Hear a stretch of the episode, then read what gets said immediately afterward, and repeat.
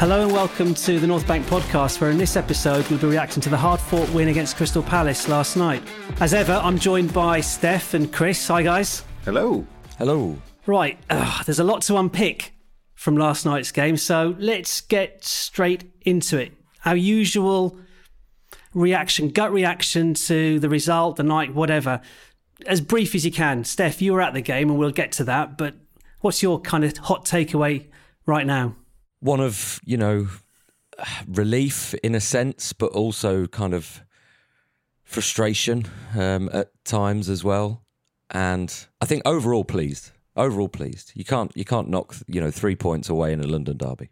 No, you can't indeed. and tough tough place to go as well, Chris. I think I have to sort of straight away address the elephant in the room in a way and just say that referee decisions can obviously have a huge impact on a game, and I just felt that we we won despite the referee. Okay.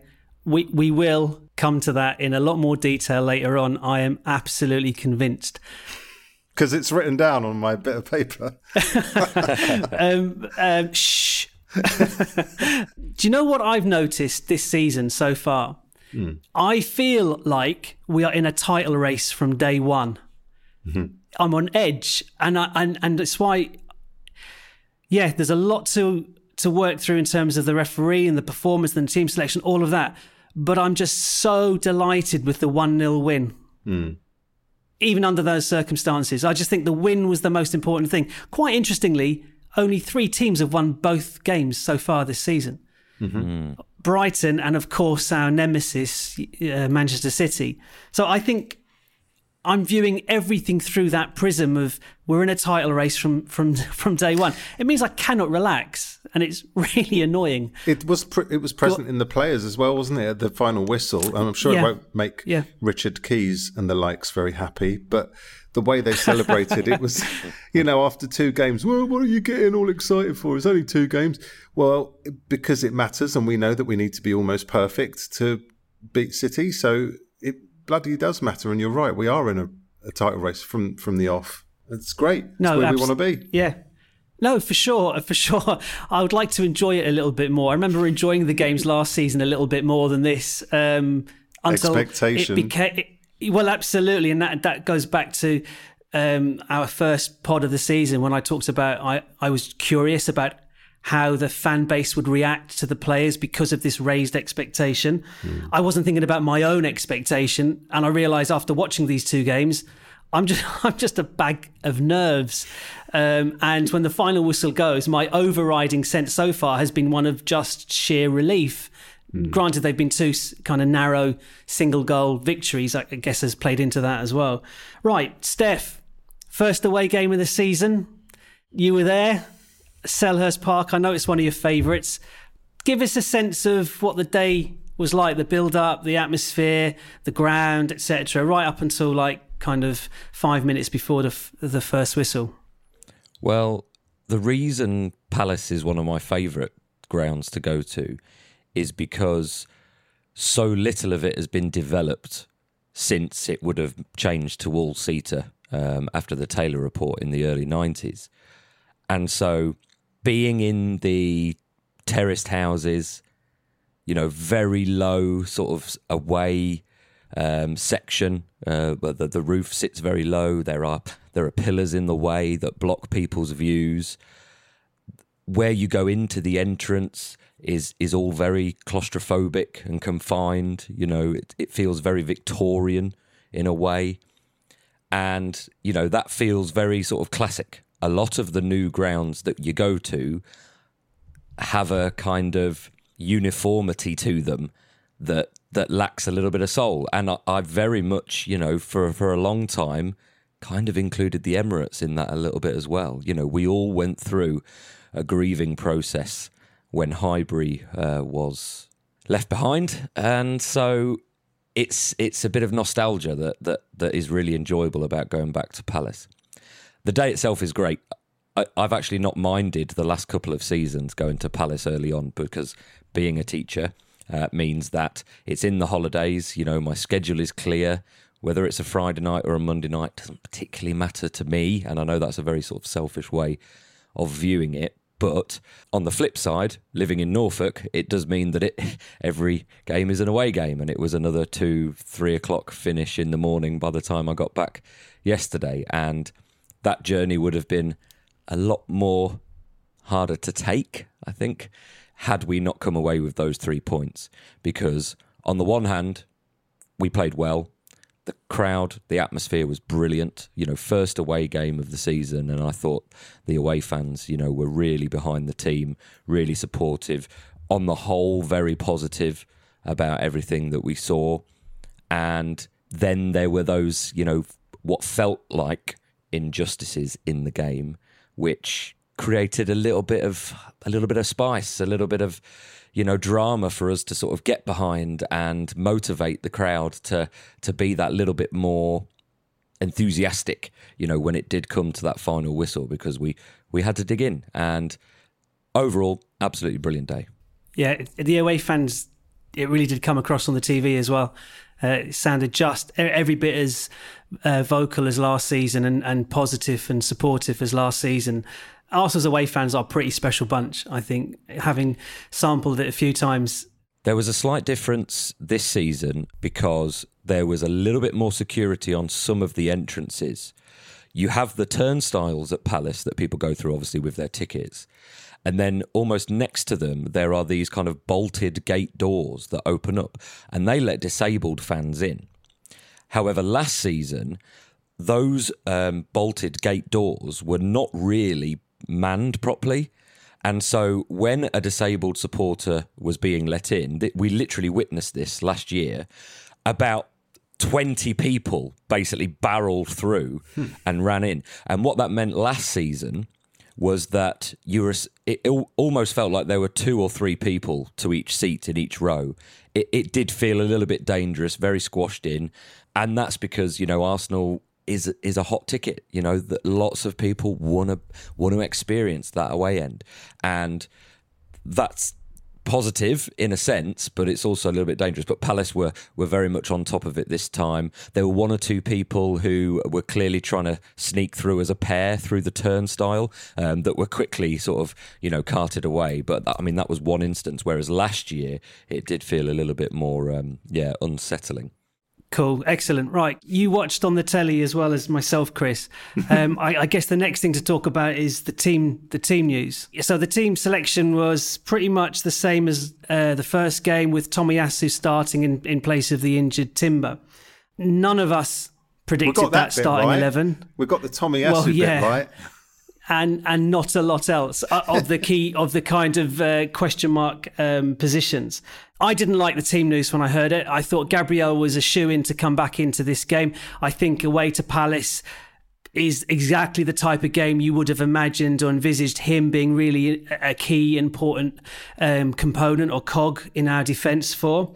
Um, so I, of course, went online to see if anybody else echoed my concerns. And so just a few that I I, I saved, I bookmarked. Uh, Lewis Ambrose, who I've I seem to be quoting every week. Um, he said completely understood the team last weekend, but very unsure how well that shape can work without Timber.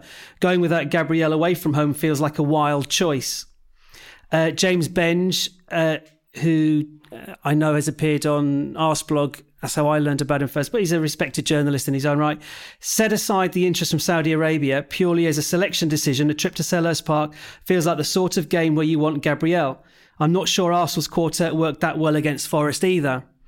And then Layth, the journalist, uh, big Arsenal fan. Concerning Gabriel is concerning Gabriel is on the bench and not in the starting eleven. Saliba and Gabriel are the choice centre back combination and work so well together. Is the power of Saudi money now starting to impact Arsenal? So there were certainly concerns about his omission, and to me, it it felt less tactical, more pointed. There's something else going on in the background. Um, Chris, what was your reaction to the team news when it broke? Uh, yeah, surprised. And I tried to analyze it with a kind of, again, an objective, trying to stand back and say, well, why is this? And in the sort of cold light of day, I, am trying to put the Saudi stuff to one side and see it as a tactical thing. And how could he justify it as a tactical thing? And the only thing that I can think about of, and others have mentioned this as well since, is that Gabriel's not the best technically, if you know what I mean. He's not your ball carrying centre half, as certainly not as much as Saliba is, and that he's been dropped in order to gain a bit more control in the back line. Whether that works or not is another argument, but that's a justification for it. But I was stumped as you are. I just thought, well, is he going a bit galaxy brain? Is he thinking, well, it kind of worked last time, so we'll stick with it? So it was only afterwards that I I, tr- I was able to step back once we'd won, and I was kind of a bit more chilled about it. Yeah, I, I like the quote that when Arteta picks the team, he doesn't know what the result is. Um, so we we can look back knowing the result and then mm-hmm. dissect his his decision making. But at the time, and I know we had this exchange, Chris, um, on WhatsApp. Mm. Um, I didn't feel confident after the Forest game, having won it. Mm. I didn't feel it worked, mm. and so to then roll it out again. I have read a few um, observations today where yes, he's the kind of the, the weakest in terms of ball carrying central defenders, which is why he's um, dropped out and Saliba has remained there. Um, but the, it's, it's all about the Partey position. It's Arteta trying to um, add in Partey's experience in midfield, whilst um, Rice and Havertz are embedded into the midfield system to kind of almost a, a training wheels kind of scenario. Um, and he looked at he cal- he he did a calculated took a calculated gamble with these opening three fixtures. Forest home, Palace away, um, Fulham at home, and thought, well, we should have enough to win these games for me to be able to do this. And mm use this as valuable because uh, the, the, comparison was made with Pep again. That when Pep signs a player, they usually spend a, quite a degree of a uh, quite large portion of the first like three four months on the bench whilst they're getting to grips with Pep's instructions and so on. Jack Grealish will be the prime example of that. In season one, he didn't play as much as he did in season two and became very uh, effective in season two as a consequence so that I thought, well, okay, that makes sense. But there's no better way of in, uh, kind of adapting to the system than playing in it, immersing yourself in it. And maybe that's why Havertz and Rice have started and Timber would have started the first three games, presumably. Mm. Um, and we'll, we'll, get to this as well. But Rice, for me, I thought was superb yesterday. Yeah. Um, Havertz, less so, but we'll get to him as well. I think one thing I'd say about the Partey right back thing, and we didn't touch on this in our little WhatsApp exchange, was that fine when we have possession, not so good when we don't. And that's that that's the thing that really I think I think he's gambling on is the fact that we are going to have more control and more possession. That's what he's kind of counting on in order to make this work. Yeah, and Zaha wasn't playing, and that made a difference probably. Um, what about Havertz, Chris, uh, uh, as a selection up front? Because I don't think either me or you selected him. I liked what he did off the ball a lot in this game. I thought he was particularly when we went down to 10 men. And I thought Eddie as well worked his socks off and was unlucky not to grab one in the first half. So, again, this is all with retrospect. At, at, at the time, I was kind of hoping, wanting to know what it would be like with Havertz up there as a, as a holding nine. Yeah, it was interesting that Havertz didn't come off either. That when mm. he hmm. made all his substitutions, Havertz well, he went up on. front, didn't he? He he became yeah, the kind of did. the outlet for when we had ten men. Yeah, Stef, what was your um, response to the team news? Well, the, the, the grumblings in the away end were, were were sort of similar, really, and it was also sort of joked upon um, uh, by a friend of mine that Arteta could probably do with coaching the fans because you, you speak to most fans and what they'll do is they'll just pick what is their favourite or what they think is the best team. And again, we, we've spoken about how it might be the best team for that game or for that situation. And your explanation of including Partey in some way as the training wheels for Havertz and Rice in games that are, inverted quotes, winnable and ones that we should dominate possession in are, are games we can use uh, in order to, to kind of speed up the progression of the team as a whole. Um, I think that's a really good explanation of that. However, you know, average fan uh, in the stands is going to be no. pick the best centre back pairing, play your best midfielder in midfield, put your right and and you know stick to what worked last season. Well, last season was last season. This season, it's about evolving. And he's probably looked at these first games, you know, Forest, Palace, Fulham. All of those three teams will look at us as title contenders because we were so close last year, because we've spent money, and therefore they will approach that game in maybe a slightly different way. You know, before the old adage was Arsenal don't like it up 'em. Well, actually, last couple of years have shown we can take it. Actually, you know, you you give a bit, we can give it back. And and yesterday was almost the epitome of that. You know, we go a man down against a decent Palace side, a difficult Palace side, a Palace side that aren't just a low block of defenders, but have some players in there as well. So you you have to be on guard in so many different ways. But we still had enough. We had enough when there was 11 men on the pitch. We had enough when there was 10 men on the pitch. And so I think the litmus test for team selection will be the Man United game. Fulham next week, we might actually probably just see more of the same. Obviously, Tomiyasu will be uh, serving a suspension. But the Man United game, the transfer window will be shut, and we will be playing a inverted commas again big team. Now, thankfully, Man United look to have started the season in the same manner they did last season. Um, so they will be also thinking about having nothing to lose, maybe against Arsenal, or sitting in a low block themselves. But I'd be very intrigued to see if Arteta almost reverts to to the team that was more reminiscent of last season than this you know, kind of back three with Partey inverting, you know, setup that we've had um, at the moment. And Gabriel, I mean, everyone just really doesn't want to sell him. And yet, if we do, it has to be for big money, big money, because he is in his prime and he was arguably the, if not one of the best centre backs in the league last season. So you don't sell him for anything. I mean, 70 million was the ballpark figure people were talking about here, but I'd, I'd probably want it even more than that for someone who is so good and has just signed a four year contract.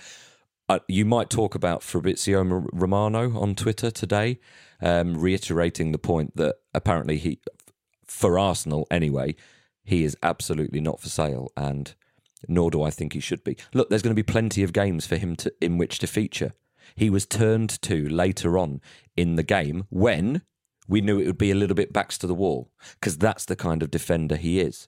Jorginho and Zinchenko gave us control. I know I'm probably getting into the game a bit too much too soon, but Gabriel's just so important. But yeah, it's it's it's not going to sit right for a while with these different selections and these different formations. And also, where's Trossard? He's, he's, every time he's there, he he he shows. I think we might have he's, seen him had we not uh, yeah, gone down yeah. to ten men. Well, yeah, I think the context of the game, yeah, yeah, it. massively. Um, and, and just a point about Gabriel, when he did come on, my word, there was no indication that there was a player with his mind elsewhere. He mm-hmm. was he was absolutely up for the fight. He really was. Um, you, you, talked, um, Stef, about the evolution of the team from last season, and I, let me ask you this question: mm. Do you think that Arteta is looking at what went wrong last season or where we faltered last season and is deliberately setting us up as a team difficult to beat rather than the free flowing, goal scoring team that we saw throughout last season? It's obviously too early to tell at the moment. I think there is a case of kind of muddling through these first few games. You know, this is an extended preseason, effectively.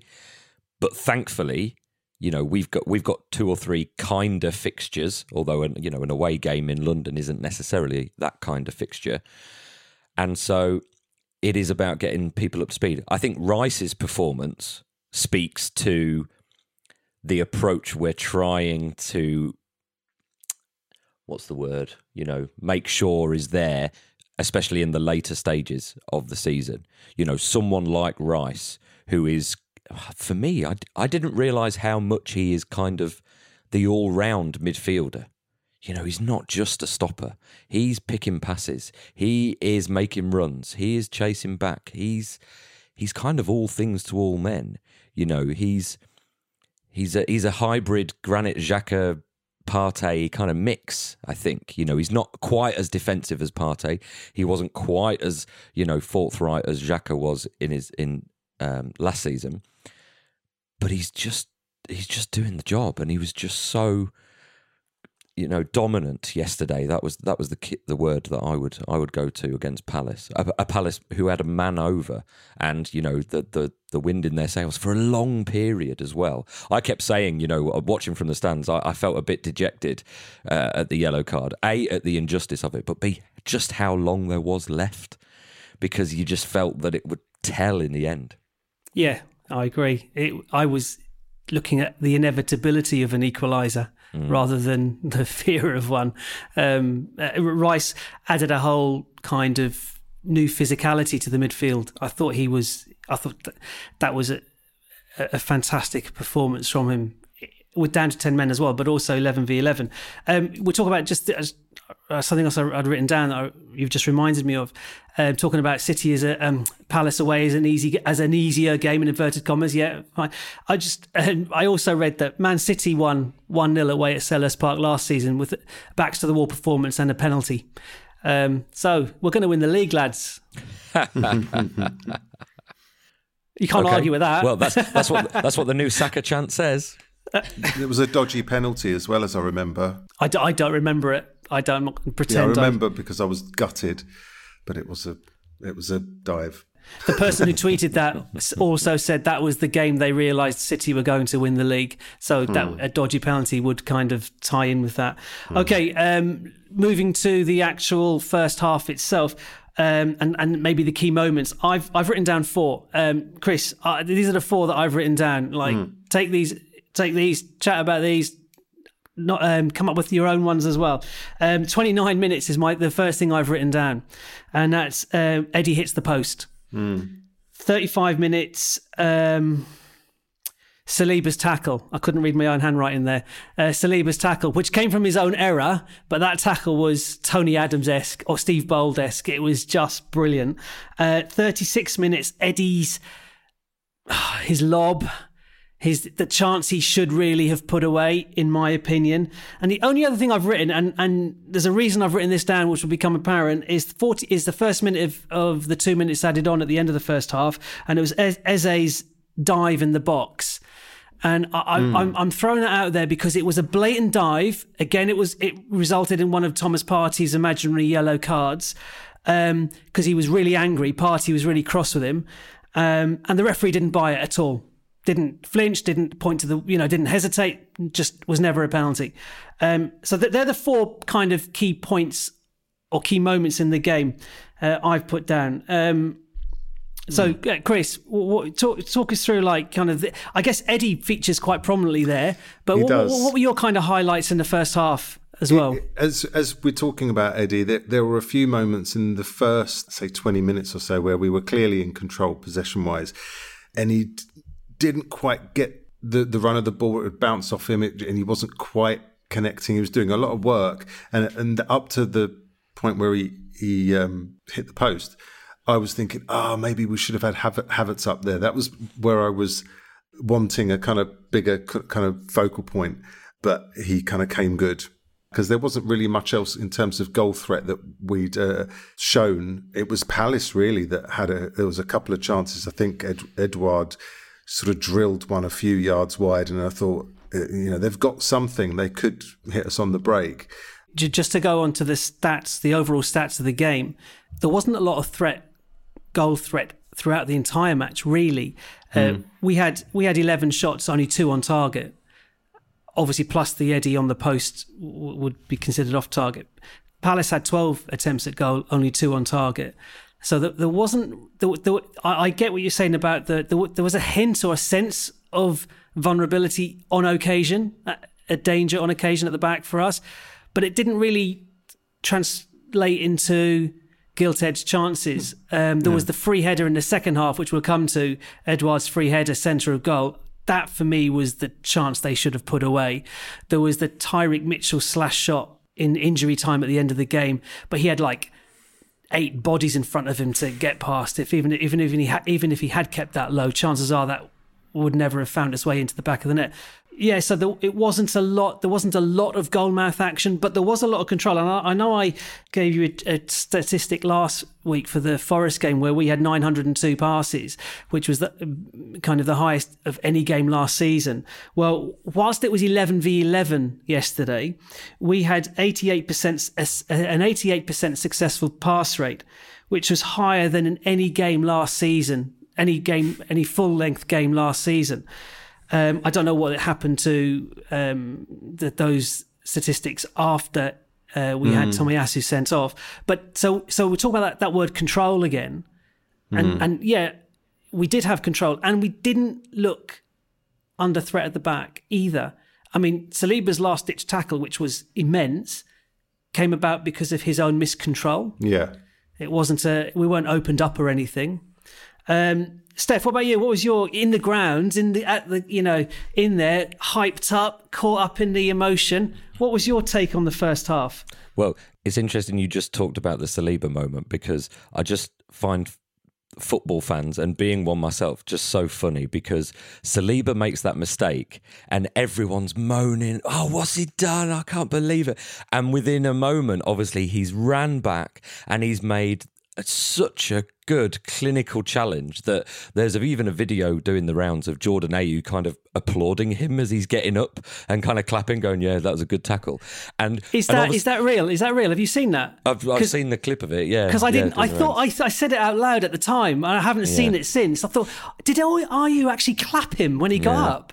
Oh, brilliant! And so football fans, they it's a. They they swing from one extreme to the other. In one moment, they're just you know chastening him and moaning because they're worried they're going to give up a chance and potentially concede a goal. To the next minute, going, "Oh my god, did you see that? What a tackle! He's the new Tony Adams. I can't believe it. What a guy!"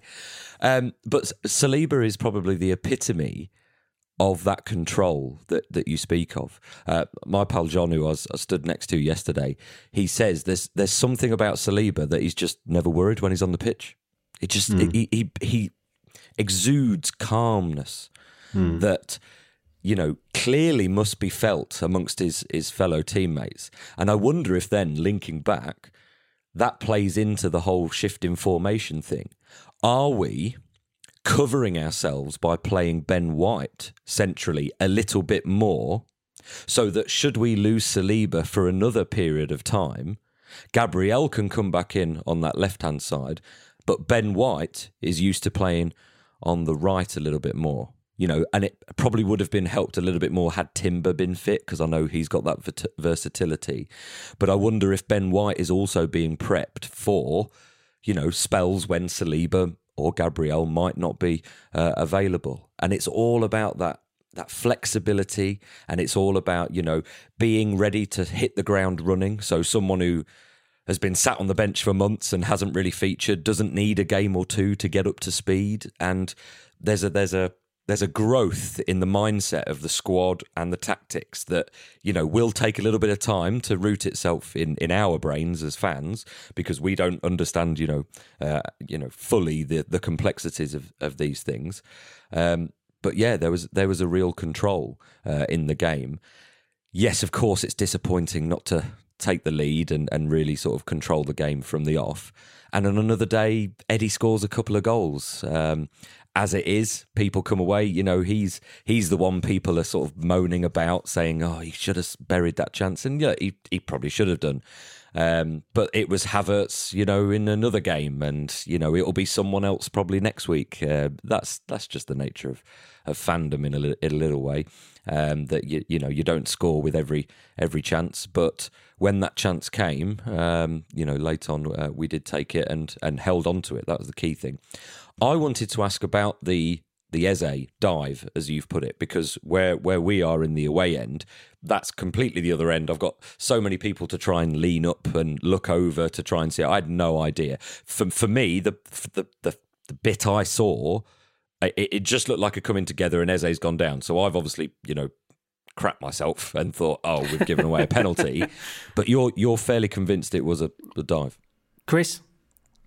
No, he didn't. I don't even think he got touched, did he? He kind of No, yeah, yeah, jinxed exactly, one yeah. way, jinxed right, them the other way, and the ball was kind of heading out, as far as I remember, and then he just went down very quickly, and, and they called it, and the players called it around him. It was just no, that's a dive, the- clearly. And the the reason I've picked that is obvious for what happened in in the second half, Hmm. and it's actually, um, you know, I know we're going to come on to a, a little um, ref watch um, spell, a few minutes, and I, I'll I'll save that. For, for them, but I just wanted to reference that. Um, you talked about um, Stef. You talked about um, kind of almost prepping Ben White for a few potential scenario that may arise with Saliba injury, perhaps. But w- what that does in the now, it does rob us of the Ben White. Saka partnership on the right hand side, which wasn't so obvious uh, a miss on against Forest, but it, it was. I thought Saka had. I mean, Mitchell, who he's up against, is a is a, is a damn good fullback, um, and I thought Saka. I, I actually I thought Saka and Martinelli struggled in terms of what we're used. uh, Martinelli hardly ever went on the outside. He cut inside nearly every single time. Um, I thought Eddie had a really good game. I thought he was really. I, I thought he, he was the best of the front three, and he was only substituted because of the context of the game. Um, and and yeah, he absolutely should have scored the um, the lobbed chance, but you don't score every chance. I mean, I remember screaming at Henri many a time for not taking his uh, all the chances he could have taken. Um, yeah, so. Uh, so what, what was the what about Havertz because he's the other kind of potential lightning rod for the fans. What were the fans in the ground? What was their reaction to to the performance of Havertz, or, or just generally in regard to Ha- Havertz? The, the problem I have talking about Havertz is he's the new Arsenal culture war because basically Arsenal fans need something to divide them. You know, whether it's Wenger out, whether it's the Ashburton Army, whether it's you know spending a hundred million or not, or whatever, or the Kroenkes or Super League or whatever. Or not really the Super League. We all agreed on that one. Um, but Havertz is the new culture war. So you can get 10 Arsenal fans and say, What do you think of Havertz? Five will say, No, he's rubbish. We've spent 65 million on a dud from Chelsea. He's bloody rubbish. He doesn't score goals. He can't finish, blah, blah, blah. You speak to another five and go, Well, hang on a minute. He played really well in the Community Shield. And actually, I like what he does. His link up play, his hold up play is very good. I mean, the truth is probably somewhere in the middle, in that he is playing really well. His hold up play is pretty good. He presses quite well from the front. He offers a um, physicality that we haven't necessarily had in a player like that uh, for some time. And yet he could probably add a few more goals and assists to his game. But he's in what, his third, second really competitive game for us at Arsenal, having had an, a, a really mixed time at Chelsea, you know, winning European Cup, but then it turning into this weird, toxic sort of place. And then he's come to Arsenal, uh, a team that is very much sort of on its uppers, and he's trying to to find his place within it. Again, be very telling the selection for the Man United game. You know, the window will be shut. We will know our squad and who's staying, who's going, and we will be going into the first game against a, a, a one of the top six. And so, whether he features or not, because obviously I presume Gabriel Jesus won't be back uh, by then. Certainly won't be match fit. And so that'll be interesting. Look, I, I like him. I think Havertz. There's a, there, there's definitely a player in there, and he's probably going to fall victim of a bit of what happened to Mesut Ozil in that it, his manner doesn't necessarily transmit to the average football fan uh, what in this country at least what they want to see. You know, he is quite languid. Uh, you know, he does look a little bit sullen um, in his uh, manner, but he's a, he's a very good technical player. He's strong as well, so strong that you know I can see him contributing to uh, the team really well in the future. I, I thought I think Chris, you said it earlier. When we went down to ten men, I think he really did come come into his own a little bit more, um, and, and he and we we struggled for control for a long period after we went down to ten men. But with him, Jorginho, and Zinchenko all of a sudden on the pitch, it, there was no threat. We I relax I relaxed a little bit. Um, one thing I will say I did notice about Havertz is Rice had a go at him at one point for not moving the ball quickly enough, move, and and it just kind of slowed down a little bit. But I mean, you, you've got to give him a bit of slack on that. He's playing in a brand new position as well. He's he's in a brand new team, and so he's it's going to take him time to bed in. And Yeah, I- uh, I, I, I, yeah, I, I don't know. So I just did notice that Rice kind of just a bit of an exasperated, ex- you know, kind of wave of their arms as Havertz didn't release the ball quickly enough to him. He kind of cut, turned back and went the other way. It's just an observation that I noticed. I want to keep an eye on it in, in future games. They, they Uh, both seem to operate on slightly different, um, you know, wavelengths, and not in a bad way. You know, their their, their skill sets are, are quite different, aren't they? Their sort of tempos as personalities in, uh, in the way they play. And Rice is very aggressive front foot, and Havertz is very clever, and he will put his foot on it, and he might play it back in order to create space or whatever. And that's probably where that kind of frustration comes from from players like Rice. But, but you know, it's and he'll he'll unfortunately suffer in comparison to Rice as well, um, as the you know join the club at the same time. And I mean, R- right, I I can't say I ever really analysed a Rice performance before for West Ham or for England. But what I've seen so far in the two games I've watched, especially last night, oh, I, I I'm I'm really quite excited about how good he is. Like I didn't realize it. It's a bit like when someone like Sanchez came, different player, but when when when Alexis Sanchez came to us, yeah, I was aware of him at Barcelona, and I, you know, but wow, when he came and we saw him play, it's like, oh, that's what world class looks like yeah. and I'm I'm getting the same sense. You know, you go back to the Paddy Vieira debut, and you're thinking, "Oh, that's a player." He's in his 15 minute cameo against Sheffield Wednesday, whoever it was, I can't remember. I'm like, "Oh, okay, he's good. I'm I'm liking this," and that's very much how I'm feeling about Declan Rice, um, Republic of Ireland's Declan Rice. no. Ooh, controversial. We'll leave it there for, for now. That was quite a long first half for us. We'll be back after the break with a second half analysis and some fun facts as well, I'm sure.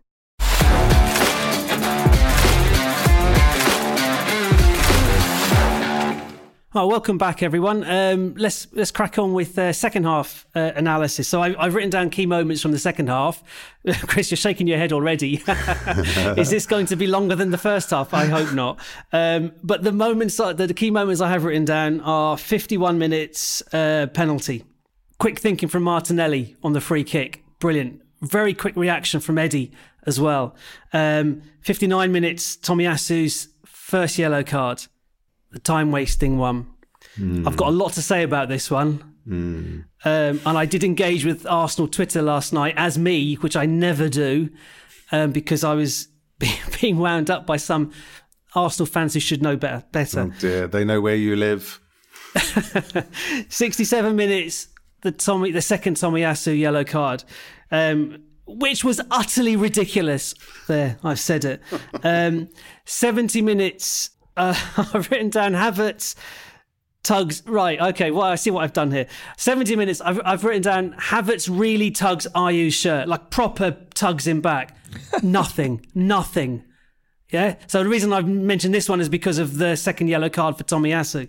Um, 72 minutes as a penalty appeal. Now, there is this links with the dive in the first half. Had he not dived in the first half, maybe the referee might have been more inclined to award the penalty.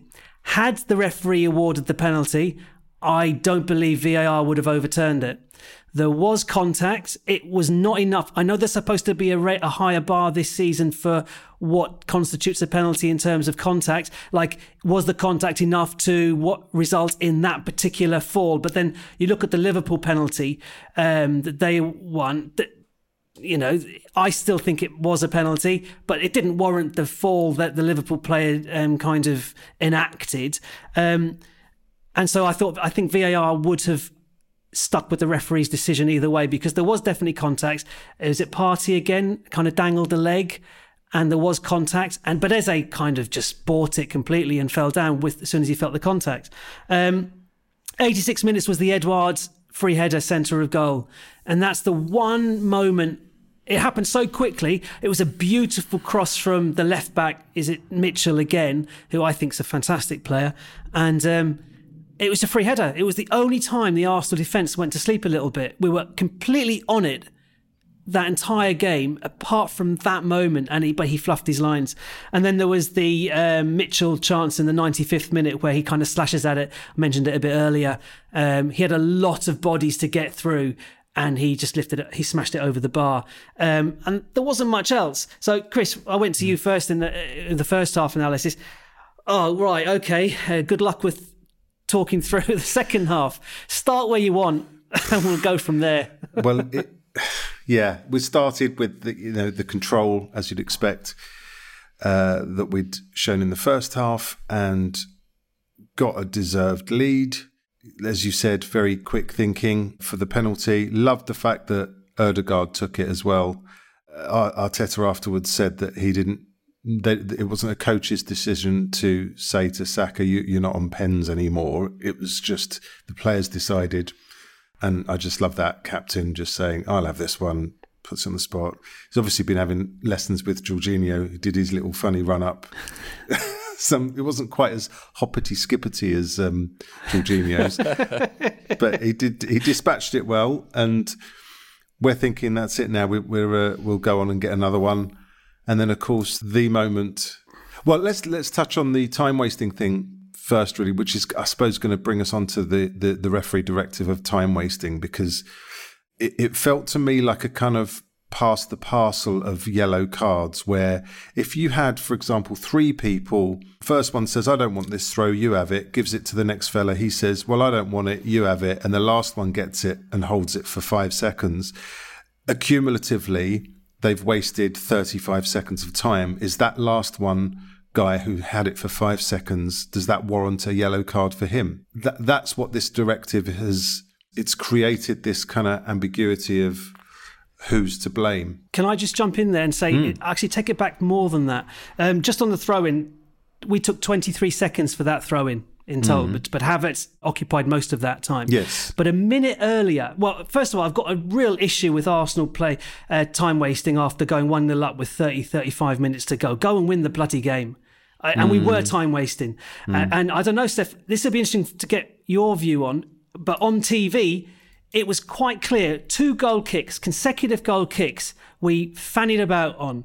We deliberately wasted time, and one of them, Ramsdale, threw the ball across the other side of the box. And the referee very pointedly went up to them and did the old arm swipe, saying, No more, no more. Mm. So we had the warning and we were time wasting. And if it, you revert, I always ask myself, well, if this was against me, what would I be doing? I'd be in. If I was in the ground, I'd be fuming at the mm. at the referee. Book him, book him. Don't just talk. Tell him no more time. Last chance, last one. Book him. They won't do it again. That's what I'd be screaming at the ref. Mm. A minute later, we do this on the throw in, and it was clearly time wasting. It was so I feel it was a completely warranted yellow card because I'd want it. I'd want it if roles were reversed. It wasn't for Tommy Tomiyasu. It was for Arsenal. It, mm. So that ties in with what but, you were saying, Chris. It was an Arsenal yellow card, and Tommy Tomiyasu was the fall guy at that particular moment. Is that fair? I don't know. I mean, the irony is he'd already taken the throw as the referee blew the whistle to book him. So had the referee waited one more second, mm. it would have carried on. But Go on, Chris. Sorry, I, I think I it's be- no, no. I think it's valid. I think it is valid, and that you're right in that we we sit there as Arsenal fans with our Gooner goggles on, and we're oh well, we know we're just taking the sting out of the game. We're not time wasting. This is legitimate. You know, other teams do it. We're allowed to do it. It's all gamesmanship. We're all part of the game. Yada yada. Uh, but you're right. We would be furious if, if, the boot was on the other foot, uh, and it was just unfortunate that it was Tommy, and that he obviously ended up uh, on the end of Ayew's cute little kind of reaction to his dive. Well, it was more a hand on the hip, the way I saw it on the replays. Um, the there referee, no, there was no force. But the, the referee made the, the, the pulling, the tugging gesture as if to say that's what you're getting the card for. But it was it was a hand literally touching his hip, which can put you off your stride. But he all he needed was a touch to then react, and and boy did he react. Um, and he knew it. Obviously, he knew Tommy was on a yellow card. So rather than Chris, I'll come back to you like for the rest mm. of the second half. Yeah, yeah. But Stef, at that point in the ground, that moment in the ground, that the the yellow card for Tommy for time wasting, and then the subsequent yellow card for the tackle on Ayew. Bearing in mind, Ayew had already on a yellow card had already tackled Saka and it was another yellow card, much more of a yellow card offence than than the Tomiyasu one on Ayew himself. And the ref had let that one go. What was the? I mean, I'm I'm I can I'm pretty confident I know what the answer is going to be. What was the mood in the Arsenal end um, around those incidents? Uh, are we going full ref watch? Uh, go for because, it. but uh, of course, there was lots of ire, there was lots of moaning, there was lots of anger uh, about it, and it's because of the inconsistency.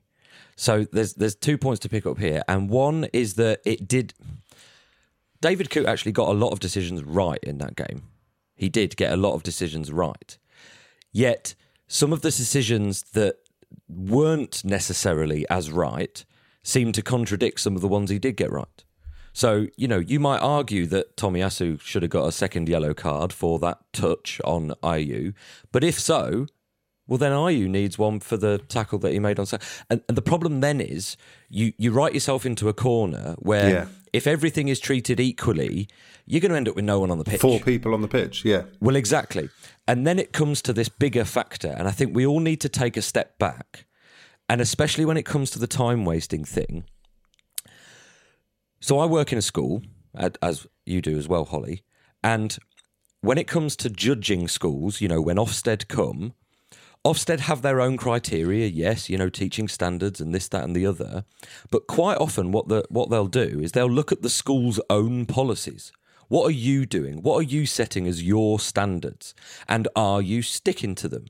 Well, the problem is, it feels like the, the, the, whoever makes the laws of the game, it's the FA, it's the PGMOL. You know, some of it comes down from UEFA uh, and FIFA uh, as well. And what they're doing is they're writing in so many laws and so much fine tuning that they're they're creating this this web of complexity that referees are just never going to be able to live up to.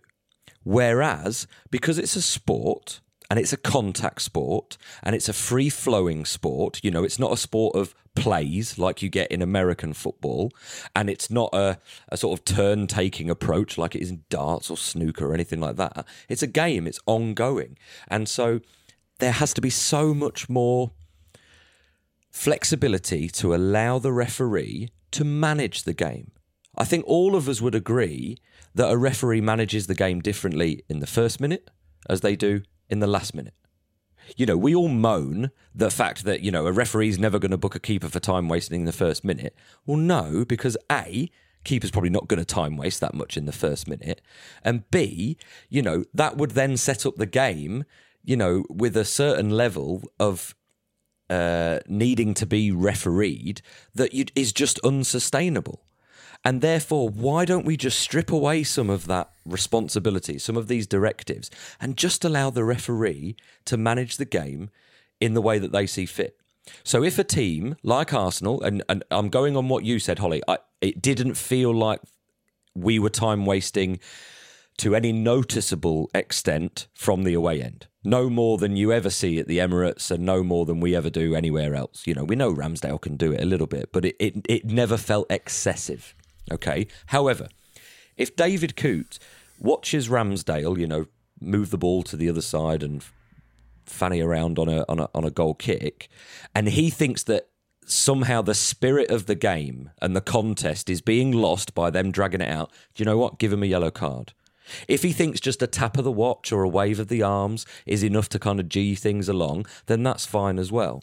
Don't write a rule that says the moment you notice anything that might even resemble time wasting, you have to give a yellow card because we're going to end up. I mean, we're already having lots of red cards, uh, loads and loads of yellow cards. This cannot be sustainable over a whole season because there's going to be so many players bloody suspended that you're going to end up with, you know, youth team benches and you're going to have man- managers moaning.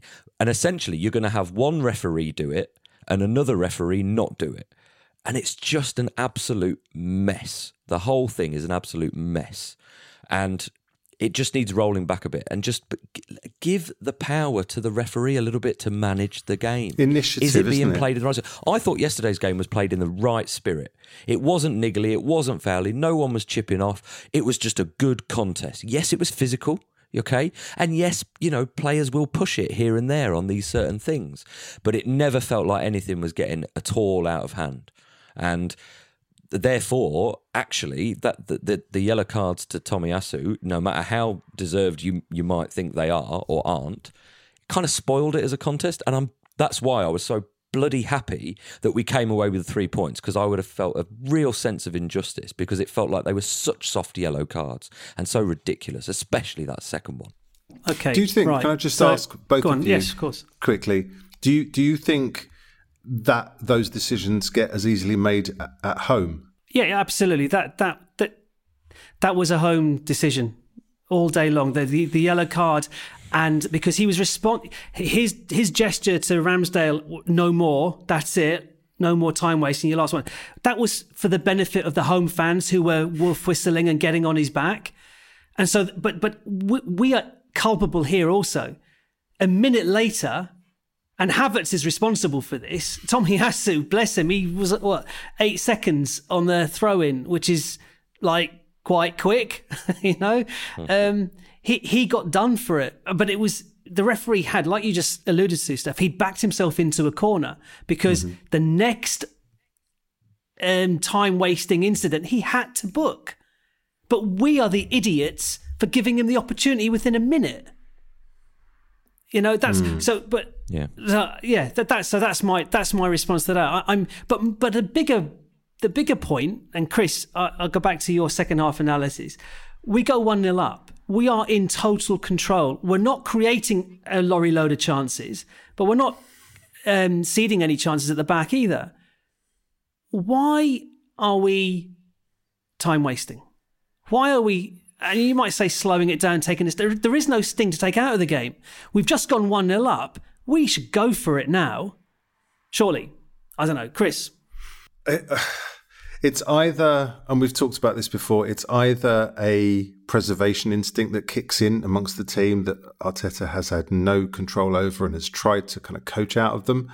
Uh, and that could be down to youth, and it could be just the sort of personality of the team that they want to preserve what they've got.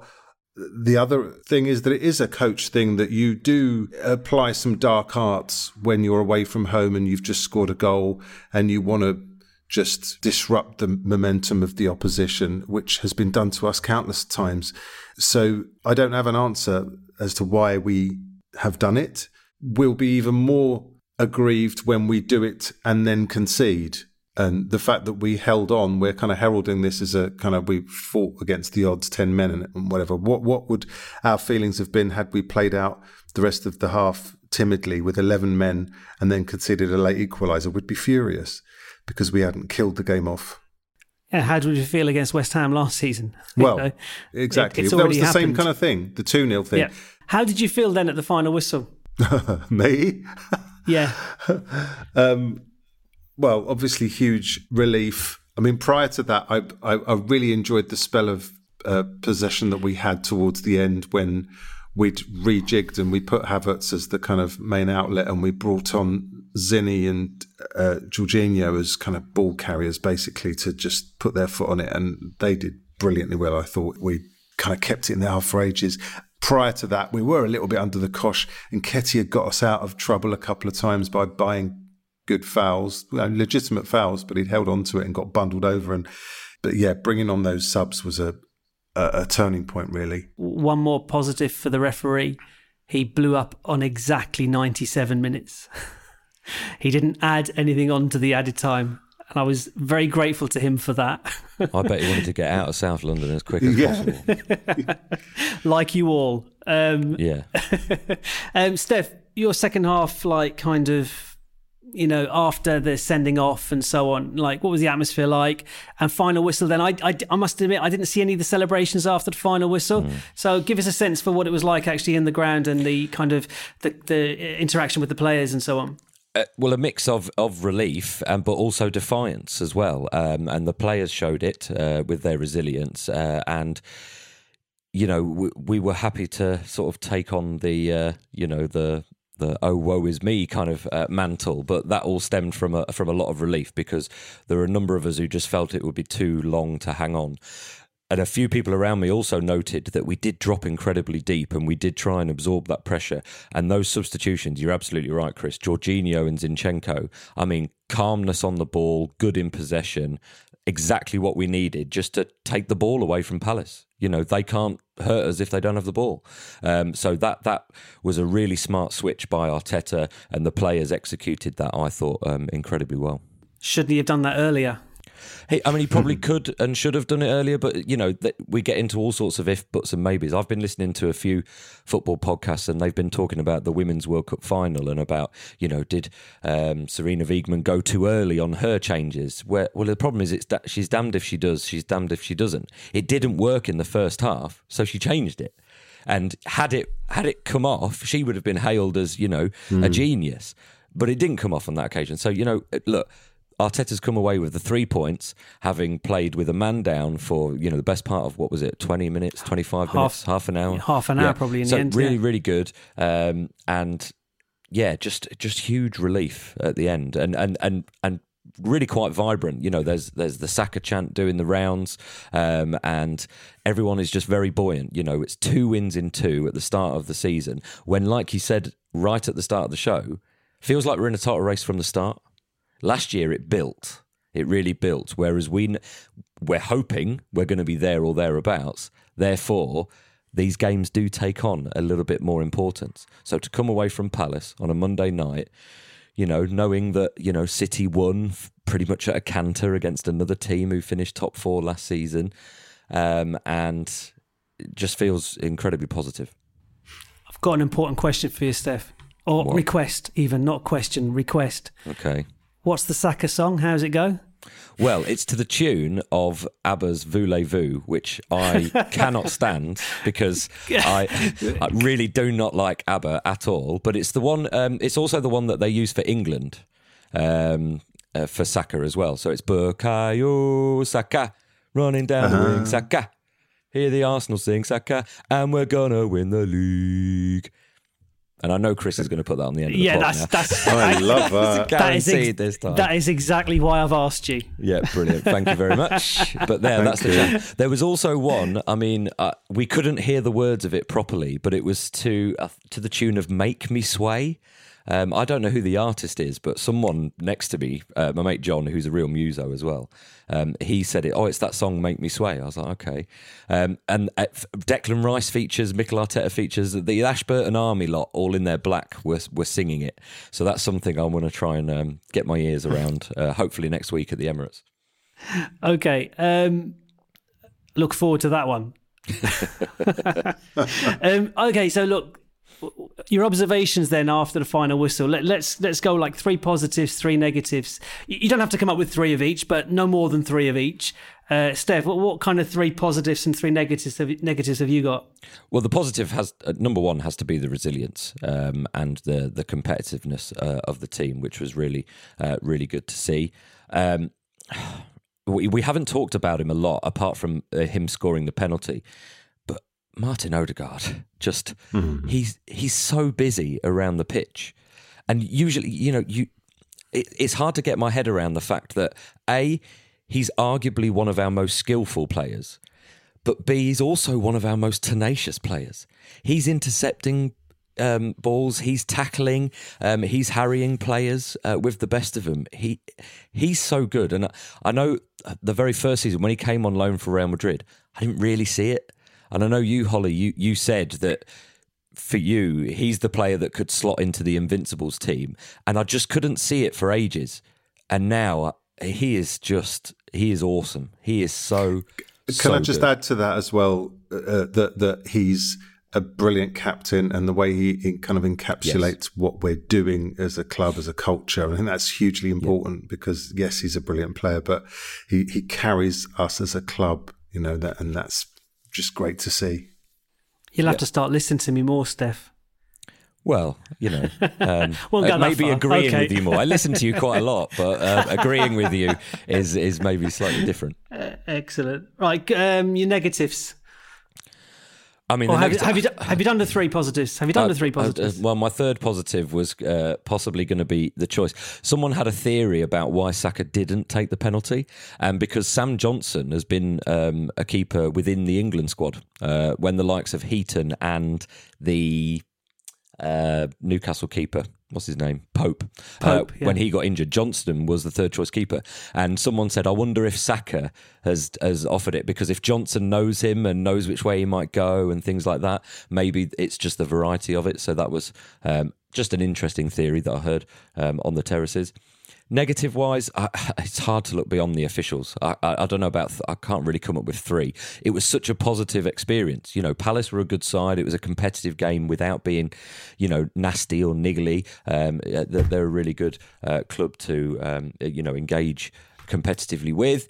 Um, but but just the officials and and again it's not particularly on David Coote he made some good decisions in the game but I think the system that they've created around you know refereeing and the rules and uh, the, the VAR situation um, is just it, it, it's too complex you know they're they're they're they're creating standards that are just not attainable and it's it's it's going to ruin too many matches. Um, you know, it already has. Look, Man United should not have got anything from Wolves in that first round of fixtures at all, and yet a referee and a man watching it on multiple TVs, you know, uh, you know, albeit hundred mi- hundreds of miles away, they couldn't see that, and everyone just took one look and went, "Well, that's a penalty."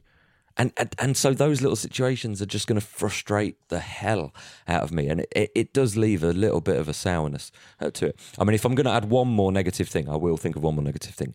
It is the roadworks that I, I mean, it's a Monday night. Most of the M11 was shut. Most of the M11 was shut, and we had to go around just all of Essex and oh Cambridgeshire, and uh, it was just relentless and ridiculous. And get your act together, Britain, and sort the bloody roads out. Sorry, I went a bit um, uh, right wing there. No, that's Go on in. Chris. Because one of my negatives was it's too hot over here. So- which is, you know, first world problems. But um, okay, I'm going to kick off with um, it's a sort of we came, we saw, we conquered kind of thing. But first, my, my first positive is we adapted in that we went down to 10 men and we showed that we have the squad to cope with that adversity that we may not have uh, a few years ago. And we overcame the onslaught. We didn't concede, showed resilience. And then lastly, we won. That's that's my one, two, three. Brilliant. uh, what about your negatives? Uh, I'm I'm not going to go on about the refs again, but that that is obviously one of them.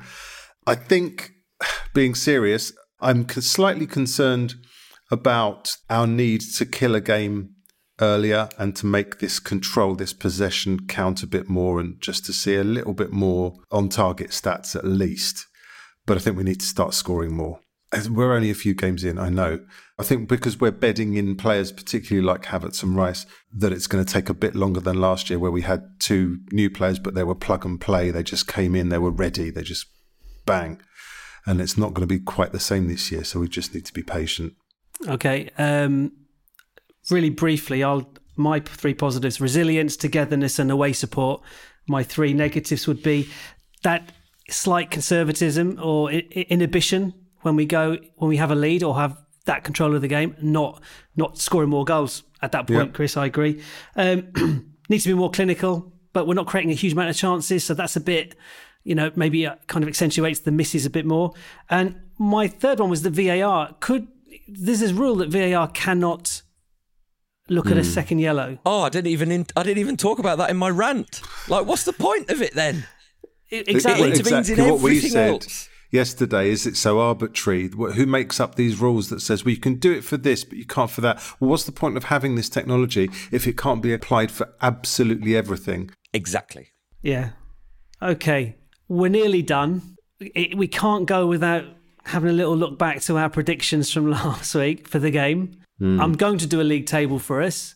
So it's three three points for a correct score, one point for a correct result. So yeah, Stef, yeah, you're you're in the doing lead. right.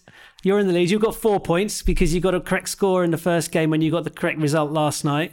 Uh, I'm in second place with two points because I've got the correct score in both games, but no, the correct result in both games, but not the scoreline. Chris, you need to have more faith. Yeah, I know. You- You're on. You're on one point because Okay. you had us down for a draw. You're, you're relegation fodder at the a moment. slow I'm mid-table starter. mediocrity. I'm mid-table mediocrity, and Stef, you're Arsenal. I'll take that. Yeah, I'll take that. Or Brighton, and- as it stands. yeah. and um, and and neither of us, or none of us, got the team selections again. So we've had six goes at guessing Arteta's starting eleven, and we failed six times. Now, obviously, we won't look at Fulham. We'll be back in a couple of days with the Fulham preview. Um, but yeah, and I, I suspect we'll get that wrong as well. Um, uh, go on, Stef. You want to say? mind. add some- No, never mind. Um, it could be a good thing or a bad thing because we've won two games and none of us have predicted the starting lineup. So you know, Arteta must know what he's doing. if we and we we know Arsenal, and if we can't predict a starting eleven, then nor, nor can the opposition manager. So Hmm. I guess you know that's good in its sense, and you know the players are becoming increasingly familiar with what Arteta's asking of them. So you know maybe that's all good. Um, we we we were going to look at how our big six seven rivals did over the weekend, but I'm I'm aware that. You know, uh, Chris, it must be nearly morning time for you. It is. It's half 12.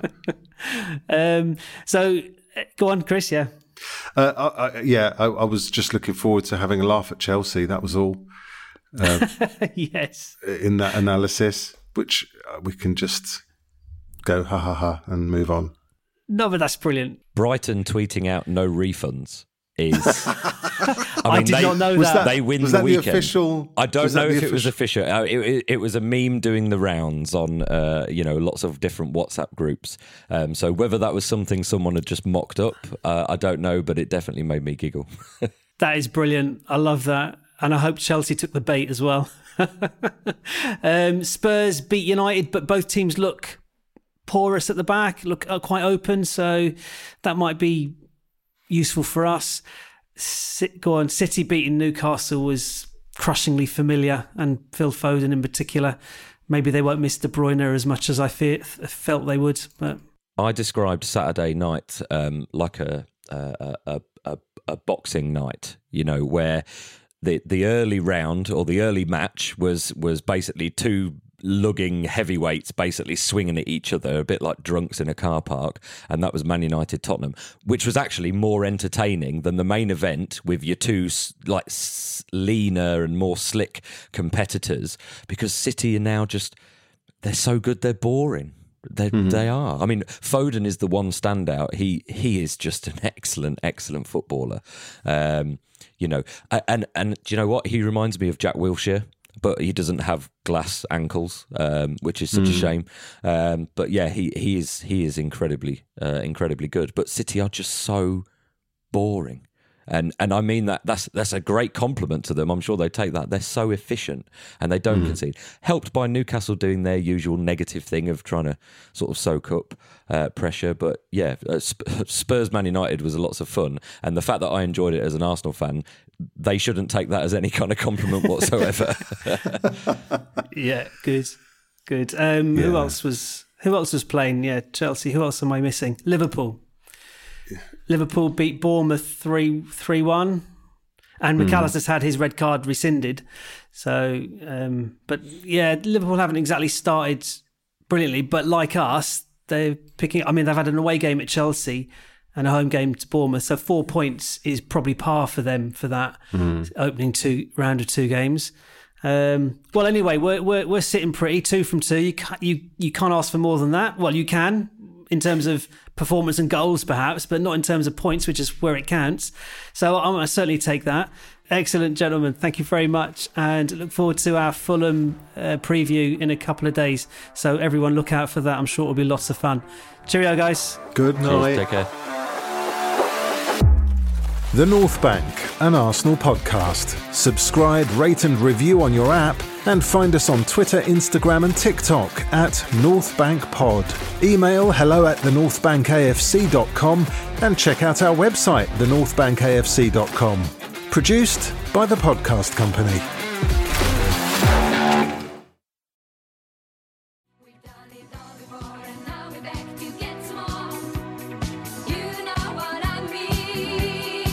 Bukayo Saka running down the wing. Saka. Hear the Arsenal sing Saka. And we're gonna win the league. Bukayo Saka running down the wing. Saka. Hear the Arsenal sing Saka. And we're gonna win the league.